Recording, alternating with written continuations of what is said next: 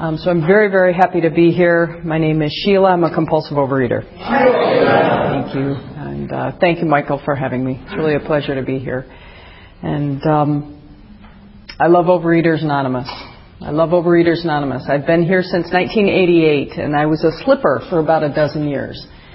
And all that means is that I just wasn't done. I just wasn't done with the food. That's all it is. Um, it took me a long time to get that, a long time in abstinence um, to understand that, because I thought I'd done something wrong, or, or it was some kind of a moral failing, or wasn't working the steps quite enough, or was being punished by God. Any of the myriad things flying through my head to try and explain why it is that I, I couldn't come in here and get abstinent right away.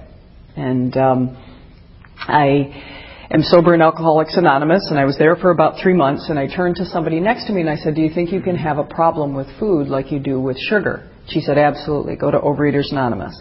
And I went to my first OA meeting. And had I taken the direction that I got in that first meeting, I perhaps wouldn't have slipped for the dozen years that I that I did, because what she directed me to do is um, is figure out if there was a problem food that I had, right? Because I'd gone to an a OA meeting at 11 a.m.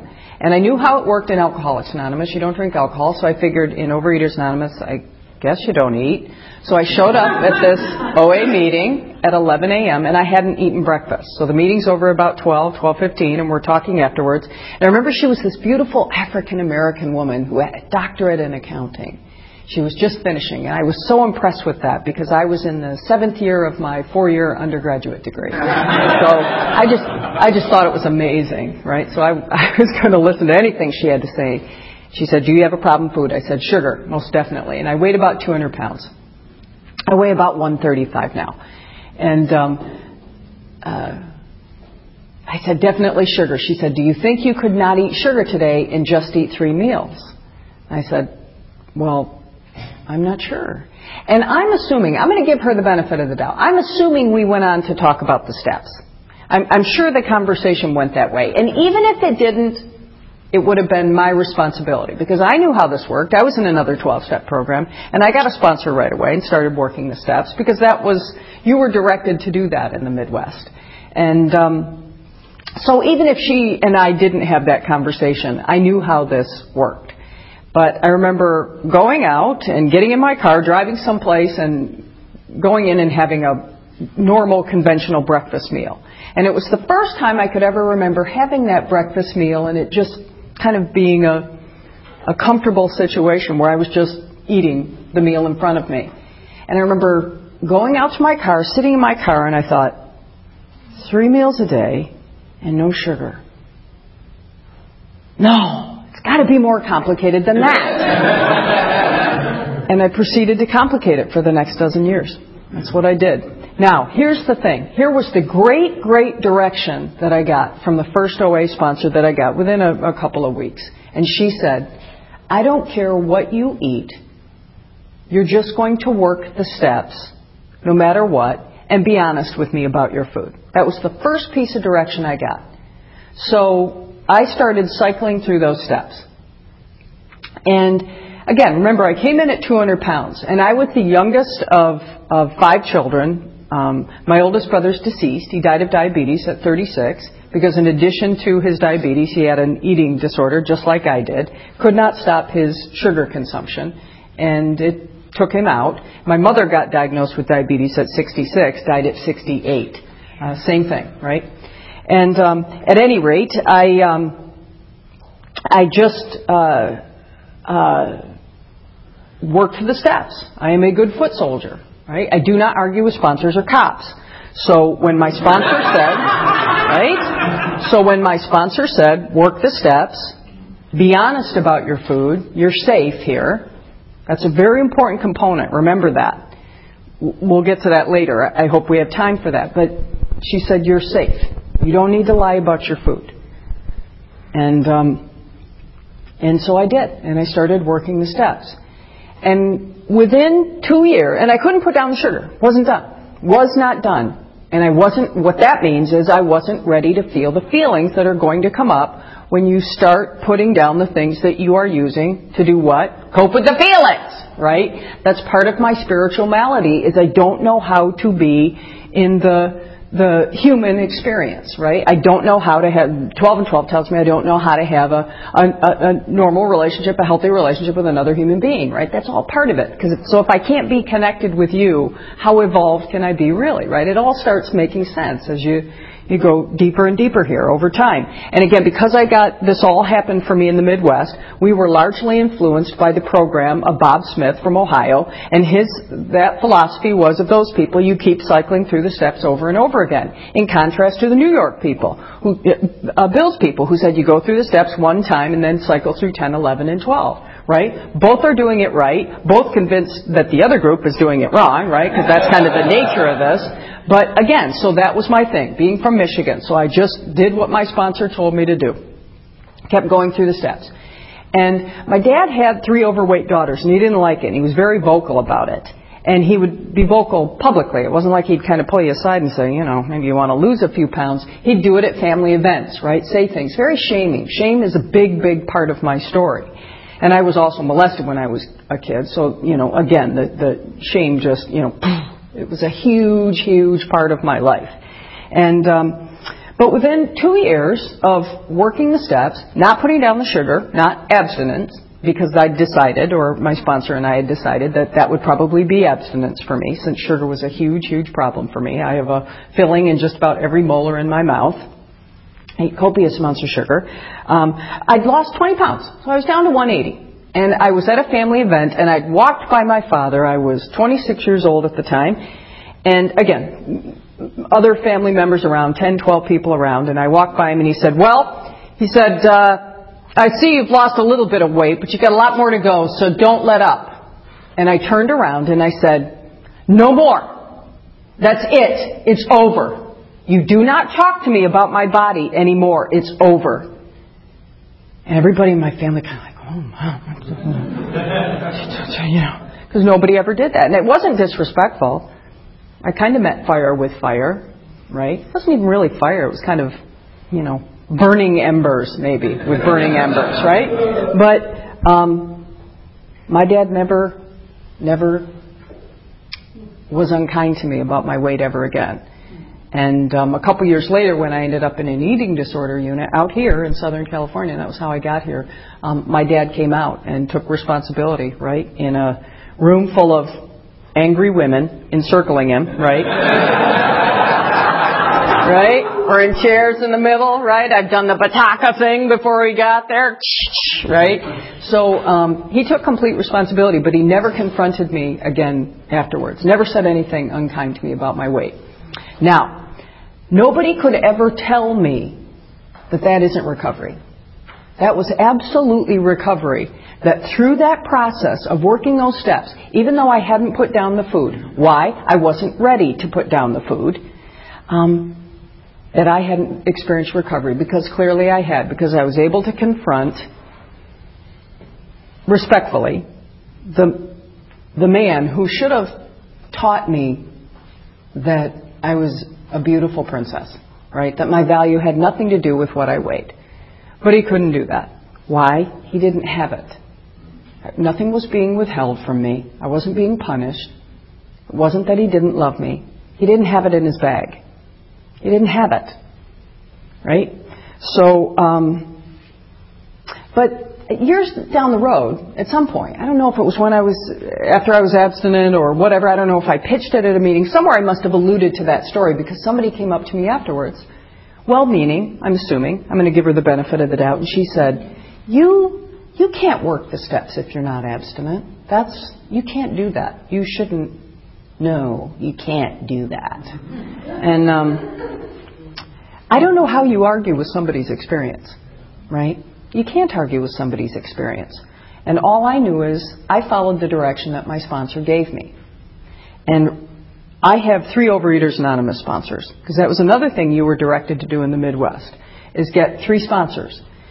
And um, and I I've heard later people talk about playing sponsors against one another. I mean, it's not like you're going to radically get a sponsor who's going to say, yeah, go try Oreos again, right? Yeah, fill the bowl full of M&Ms. I'm sure it'll work this time. You know, you, you get spiritually evolved people. They're all kind of on the same wavelength. And, and, um, and I need every sponsor that I have. I just, I mean, quite frankly, it takes a village.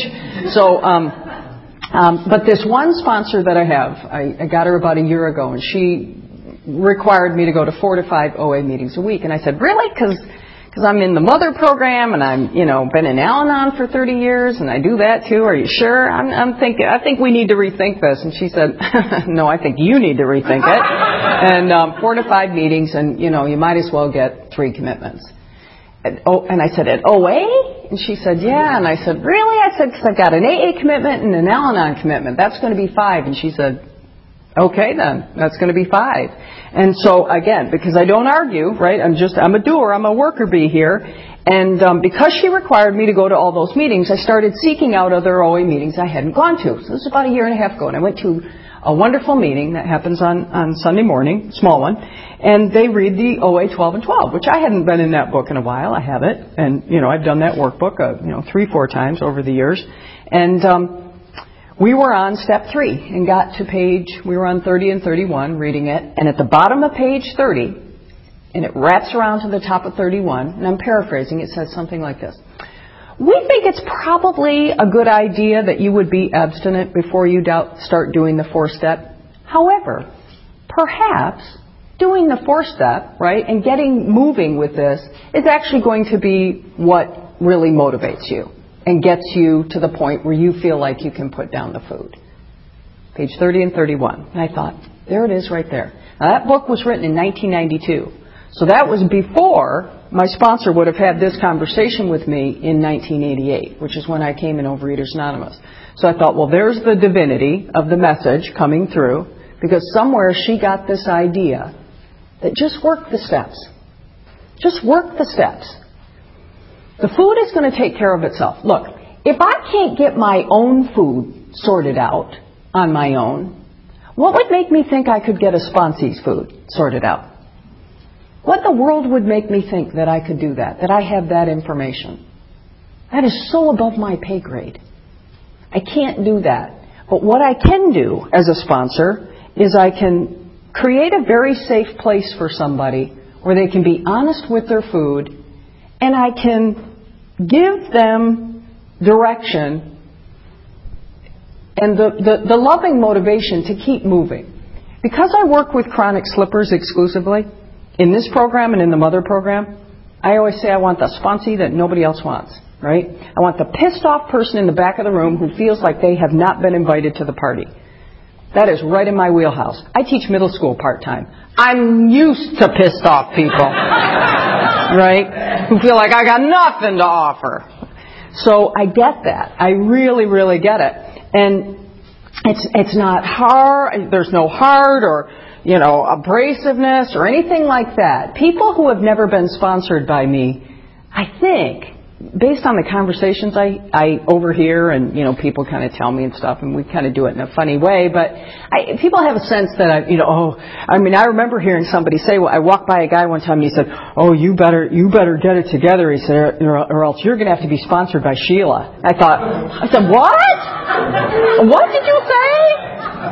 And, you know, so, but anybody who's ever been sponsored by me, it, it does not go like that. But here's the thing if you've just been in the sugar, and I just talked with somebody this week who's, you know, struggling for years, decades, right? If somebody, if I sponsor somebody who's only been here five years banging their head against the wall, that's a short amount of time. Usually these are the 10, 15, 20, 25, 30 year people who just banging their head against the wall. And I do not have a messianic complex. There is nothing I can do as a sponsor that anybody else can't do. However, it is really valuable the experience we have here. And I know what was going on for me when I was slipping. So I, I, can bring that to the table, and that's some, some useful information. And that was why I started doing workshops and things to teach people who don't have that experience, because there are some people, right? Raise your hand if you're somebody who came in the room and you got abstinent right away. You're one of them. yep, there they are, right? Uh, right? So those people don't know what it means to slip, and I found some things that have been very useful. Well, that's what we do here, right? We come here, and Victor says, "Well, this worked for me," and John says, "This worked for me," and Ellie and and Miriam, and you know, every we've all got that. We all contribute. That's what the pitching is about. Oh, I'm going to try that. That worked. You know, that's cool. Great. We'll do that. So I was a slipper. So I found some things that worked very, very well, and um, the biggest thing is is you've got to get moving. I just had a long, an hour long conversation with somebody last night. I do not know who this woman is. She got my phone number from somewhere, calling, you know, from uh, far away. We had a wonderful, glorious conversation, and she was so loving and so open, and just, just, I think she's very, very ready. And we talked about how you're probably going to have to do something that up to this point you haven't been doing. If you've been here for a long time and you're either not abstinent. You and your sponsor, uh, you know, that's a, your abstinence is between you, your sponsor, and God. And you're not abstinent, or you're not at the weight that feels comfortable for you, or, you know, whatever isn't coming together for you. Because the food isn't the problem. It would be great if weighing 200 pounds had been my biggest problem. Because then you, you lose the weight and problem solved. Right? It doesn't go like that. That wasn't my problem. My problem was right here. I don't want to come too close because there's a microphone there. But this was my problem, right? Not my left breast, my heart, right? So this was my problem. I do not love easily and I do not forgive easily. Still. Somebody just did something goofy when I was driving here. And it's like, mm-hmm, right? Even if it's not that, even if I don't, you know, growl and grumble the way I used to, but if it's that, mm-hmm, that's a problem, right? The head wag, that's a problem. Because somewhere I've decided you're doing it wrong. That's my disease. That's the pathology, right there. That I want to judge you. I don't have any information about you, but I've decided you're doing it wrong.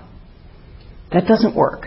So the reason that I want to try and help people get get abstinent, if you want to weigh a certain amount or be a certain size or do whatever, okay, sure, I can help you. I, I can I can help you if you will do the only thing that that you have, we have to contribute to God, right? Or big love, as one of my sponsors calls it, or electricity as somebody else calls it that I know in program. Because he says that electrical outlet in the wall, if he takes his wife's hair dryer, dips the cord in water, sticks it in the wall, he'll experience a power greater than himself. so, whatever you call it, G-O-D, get outdoors, whatever you want to call it.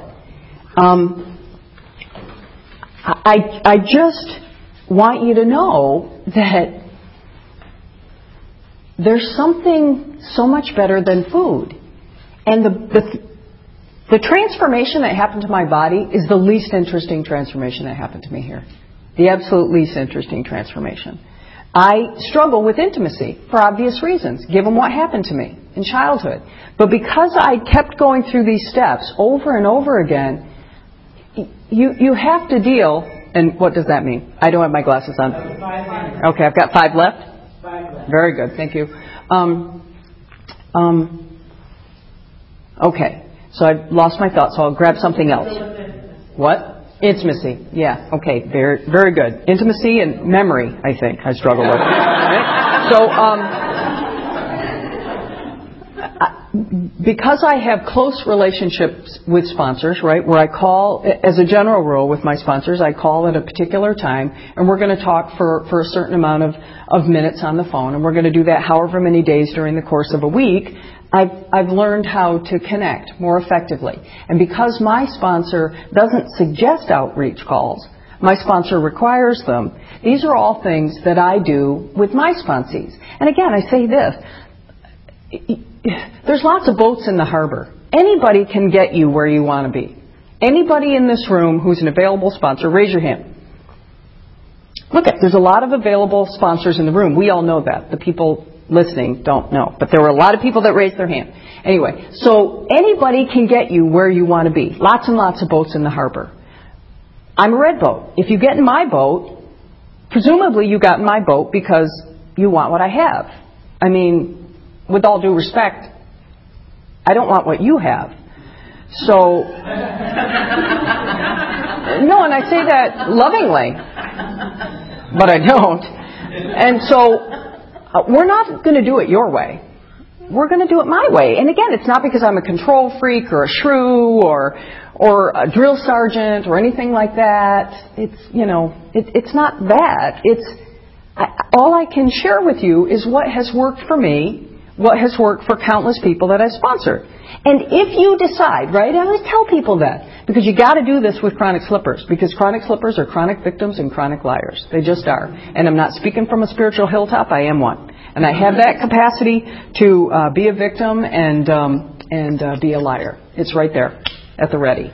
That's why I need to keep staying here and do all the work that I have to do.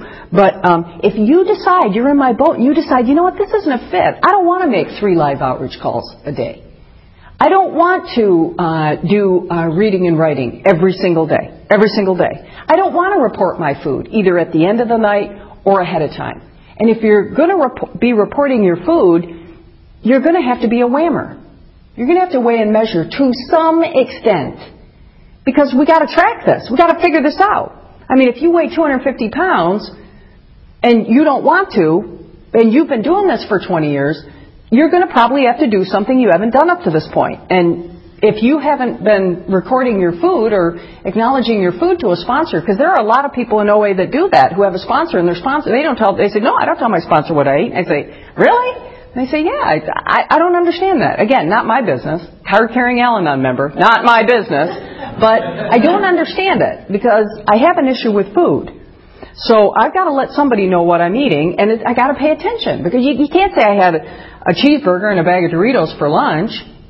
I don't know. Did you get that bag of Doritos at 7-Eleven or Costco? We gotta, we gotta figure this out, right? We gotta figure this out. And again, there's no judgment. There's nothing to judge here. If you weigh 300 pounds, if you eat a Costco bag of Doritos, there's nothing to judge here. It's all about an attempt to deal with the pain. I've got a, I stubbed my toe and it hurts so much I can't stand it. I'm going to hit my thumb with a hammer.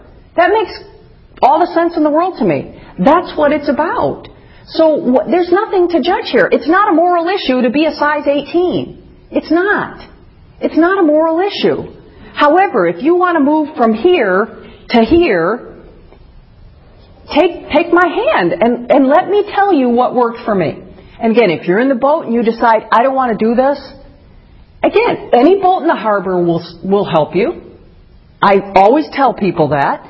Let's get out, let's get you out of my boat. And no, you don't need to jump back in the water. Remember, you were in the water and the sar- sharks are circling and they're hungry. You're chum. So we got you in the boat you don't want to be in the boat anymore. Hang on, hang on. Get your light belt on. Hang on. Shut up. I'm going to row you us over to another boat. I'm going to hold your hand, because I'm a rowboat, while you're getting on the sailboat or getting on the speedboat. Right? Thank you. And, and hopefully you're going to have heard what I said about outreach calls, and you're going to be giving me loving outreach calls. Right? That's how we support one another. I got that. Turn that off, please. Um, so, um, so anyway, that you know, that's that's what we get to. That's what I know, baby. That's what we get to do for one another. Is just really love each other and, and support each other, and um, that's what this is about. Is love for me, love and forgiveness. That's the deal. So, uh, and then when I love and forgive, it's a natural um, outgrowth to serve you. So, thank you, thank you. It's a pleasure.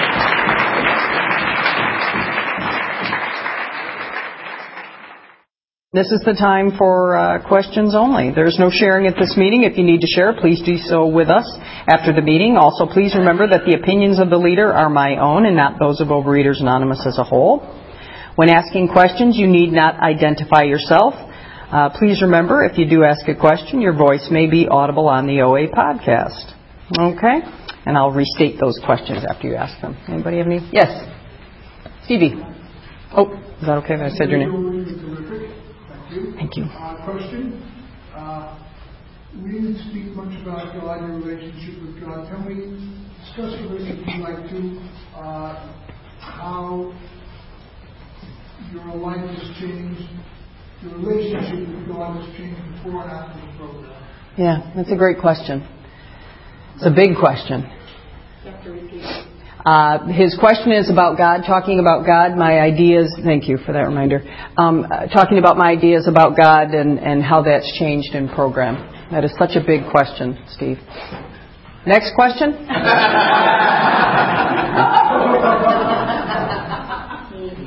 um, uh, yeah, so I had a lot of fear around God. I, I, I um, had a lot of fear around God, raised in, in my uh, Catholic faith, and I love the Catholic faith, have great respect for that human institution with divine aspirations that screws up, right, as most of them do. And how could they not? Human institution, divine aspirations, but just ended up with a lot of fear. So it's been a real process, Steve, over time that um, I have um, um, use different ideas of God, for instance. That was kind of what I did in the beginning because I needed to get away from that, that fearful concept because that's why I struggled with taking a third step. How can I turn my will and my life over to something that I'm so afraid of? So we kind of started with imagery initially. And I, you know, for a long time, I needed to use an Afri- African American man as my image of God because I'd been molested by a white man and had my father who'd always been giving me so much trouble over the over the years about my weight. So i needed to take you know the kind of the the paternal idea of god and make him african american make it radically different. So that was my first incarnation. Um, at, at another point in time i used glinda the good witch from the wizard of oz. No it worked. I was actually in london at a meeting and i pitched that and i kid you not a guy walked up to me afterwards and handed me a, a, a clear plexiglass like magic wand. It had glitter and hearts and stuff in it, and he's walking away, and I'm like, wait, wait, wait, wait, you know what? I was weird, but um, so that. And then, um, you know, eh, different things. And then done the communications, you know, you write a classified ad. I just had somebody direct me um, to write qualities of God, write adjectives. So I'm, I'm still in the midst of it. I'm about 80% there with the idea of a loving God. There are still old fears in my head and um, perhaps that's what faith is about. You know, I always kind of want the, the road to be right here where I just, you know, step, there's a road and I'm stepping. Maybe I got to step or jump and just just trust. So that that's where I'm at right now, right? So I haven't gotten it, but I'm getting it in terms of a loving idea of God, just unreserved uh, loving idea of God. Not there yet, but that's all right. Right? Please. Um, thanks for your share. I, I, have so many questions that I want to ask, so I'll call you in. Do. Um, you mentioned you had three OA sponsors. Mm-hmm. You also mentioned that you come from the school of re- recycling through all of the steps. Mm-hmm. So my question is, um, do you still are you still in that school of recycling, and how how are the three sponsors different? Do they handle different things? Do they all handle the same thing? You just need a threefold. How does that work? They do. That's an excellent question. They do, and yes, I am still cycling through the steps, and they're they're kind of all on board as a general rule with where I'm at. And the reality is, I'm kind of at second step. So um, the the one um, she gives me real clear direction, and it's good that it's good to have somebody who's she's got a lot more abstinence than I do. Um, and she's just very no nonsense. And her expectation is that when I ask her, when she asks me to do something, that it's going to be done. And that's a really, that's really good for me to have um, somebody who's having those kind of expectations because I, I know other people have experienced this. People with long-term abstinence in this program and in others. Sometimes it's hard to find people who will sponsor you and kind of, you know, put you in the back seat, right? Because I need to, I need to have somebody who's going to put me in the back seat. Because I like to be in the front seat, and quite frankly, I should probably be in the front seat. And I, really, I should be driving. I should sponsor you. I should tell you how to sponsor me. That's what I should do. And you'd be surprised how many people let me get away with that. She does not. So that's what I really love about her. She says, no, get in the back seat, get buckled up, shut up, and just do what I'm asking you to do in a loving way. The shut up is, I got this. I got this. Fall in my arms. I'm dragging you to the winning side. I'm driving you, baby. I got this. And, and so that's what she does for me. The other guy is a wonderful uh, man up in uh, Sacramento, and he is very generous with his time. You know, I'll, we'll be on the phone for 30 to 40 minutes three times a week. He's just very generous, and he's got a wonderful long-term relationship uh, with his husband, and just has a lot of things going on, and knows how to do things that I don't know how to do in terms of how to be out there in life as a glorious member of Overeaters Anonymous. And he's, you know, he's just got a couple of years, but he has what I want and very committed to service, does a lot of things. He's, I think, chair of their board up there and things. Real, real cool guy. And then um, my third woman is just this lovely, sweet anorexic. She's a former ballerina. Like we have nothing in common, right? And um, I just, she's so loving and warm and sweet and kind. And I just, I, I need that. I need, I didn't, my mother was an angry, troubled, troubled woman. And my parents are deceased, and I love my parents, and they gave me everything that they had. But I, I love kind of bathing in that, just that sweet, loving kindness. So that's what I get from her. And you work the steps with the first sponsor, with the first sponsor? I do, and I'll read the stuff to the other ones, and, you know, yeah. Yep.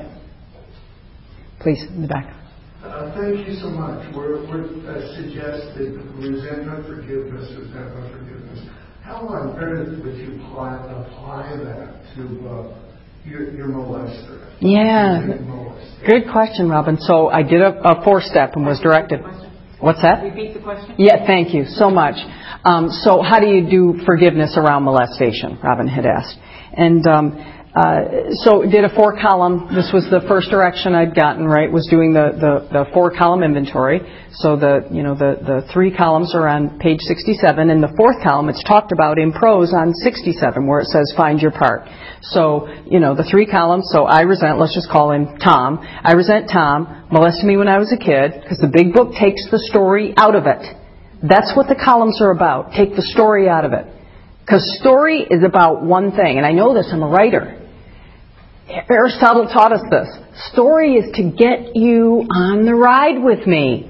I want you on the ride with me. I want you on my team. But the problem is, remember, chronic slippers, chronic victims, chronic liars? And it is so easy to be a victim around um, molestation. Why? Because you were victimized, right? I was 10, he was 50. It wasn't a fair fight. I was victimized. However, for me, I can't keep running with that because the world will then continue to give me opportunities to be a victim. It will. It rained on my outdoor wedding day. right? Victim. No, no, no. I love rain. I love rainy weddings. I've been to them. I didn't like my own rainy wedding, but but I like your rainy wedding. But so I had to get out of this. So that's what the big book inventory does. Takes you out of the story. So I resent Tom, molested me when I was a kid, affects me in all these areas. But then that fourth column says to me, find out where you're fearful, selfish, and dishonest. Well, it was easy to see where I was fearful. So I'm sitting down doing a fifth step with this sponsor, and this was the big ticket item, top of the list. Easy to see where I was fearful. But the selfish and dishonest, I said, no, I wasn't selfish and dishonest.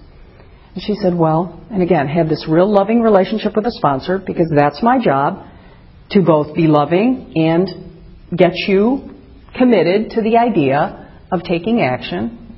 So we have a real loving relationship because we've gotten to the fifth step. And she said, you know that I know that this was wrong that this happened to you, right? You get that, that I, I understand that this shouldn't have happened to you? And I said, Yes, I do. And she said, Is it, is it possible that continuing to live with this and be so present with this about the idea that this horrible thing happened with you, is it possible that that's selfish? Because maybe it's keeping you from life. And I said, Well, I don't, I don't know about that. And she said, Tell me about the relationships you've had with men. Mm. Every ex boyfriend I had up to that point would have crossed the street had he saw me coming. I made, I made every man in my life for those 15 years, because I was 25 when I was reading this fifth step. I made for 15 years, I made every man pay the price for what Tom had done to me when I was 10. Well, that's selfish, right? Made my father pay, brothers, friends, college professors, anybody. And I'm not kidding about the ex boyfriends. They all went running out the door. And hopefully they're not going for a gun. Right? They went running out the door. I did a number on men. As soon as you said I love me, I love you, it was like I remember one, you know, my fiance, I had a college fiance died. But um I remember the first time he said he loved me, I just thought mistake. Right? I made them all pay. Well, that was selfish. So I saw that. And then for the dishonesty, she said, Is there anybody that you need forgiveness from? Have you ever done anything to hurt anybody? Well, of course I had.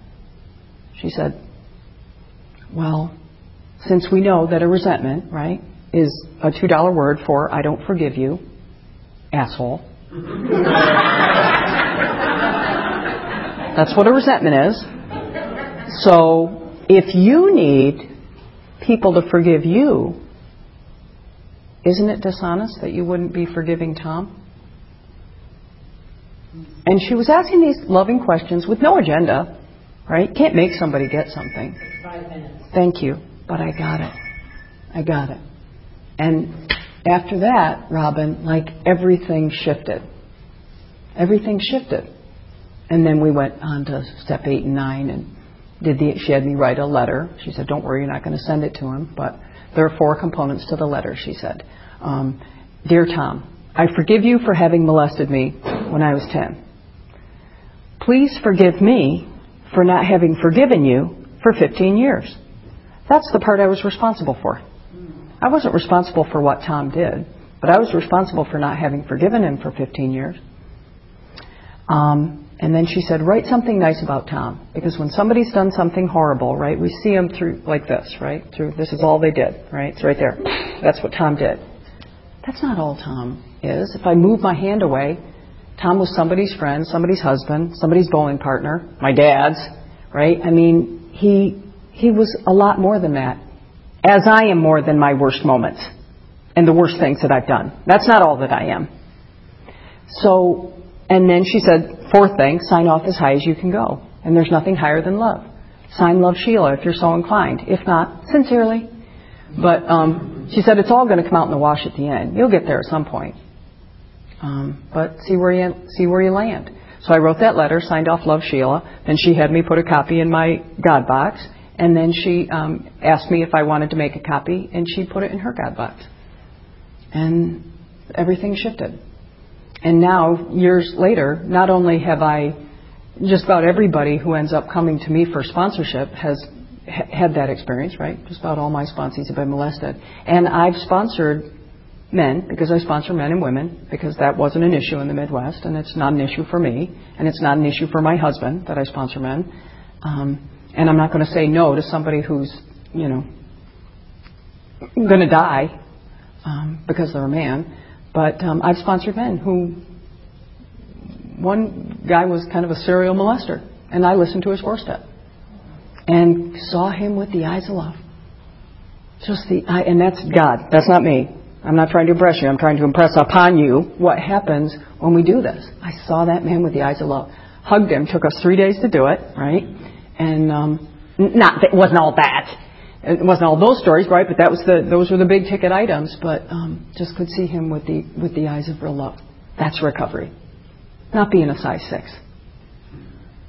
That's that's what I wanted. But I didn't know that when I came here. But that I have been turned inside out. That that was how it landed for me in terms of forgiveness with that. Yep. And then everything else was cake. Um, not cake. right. Frosting. Yes. Uh, you described recovery with and without abstinence.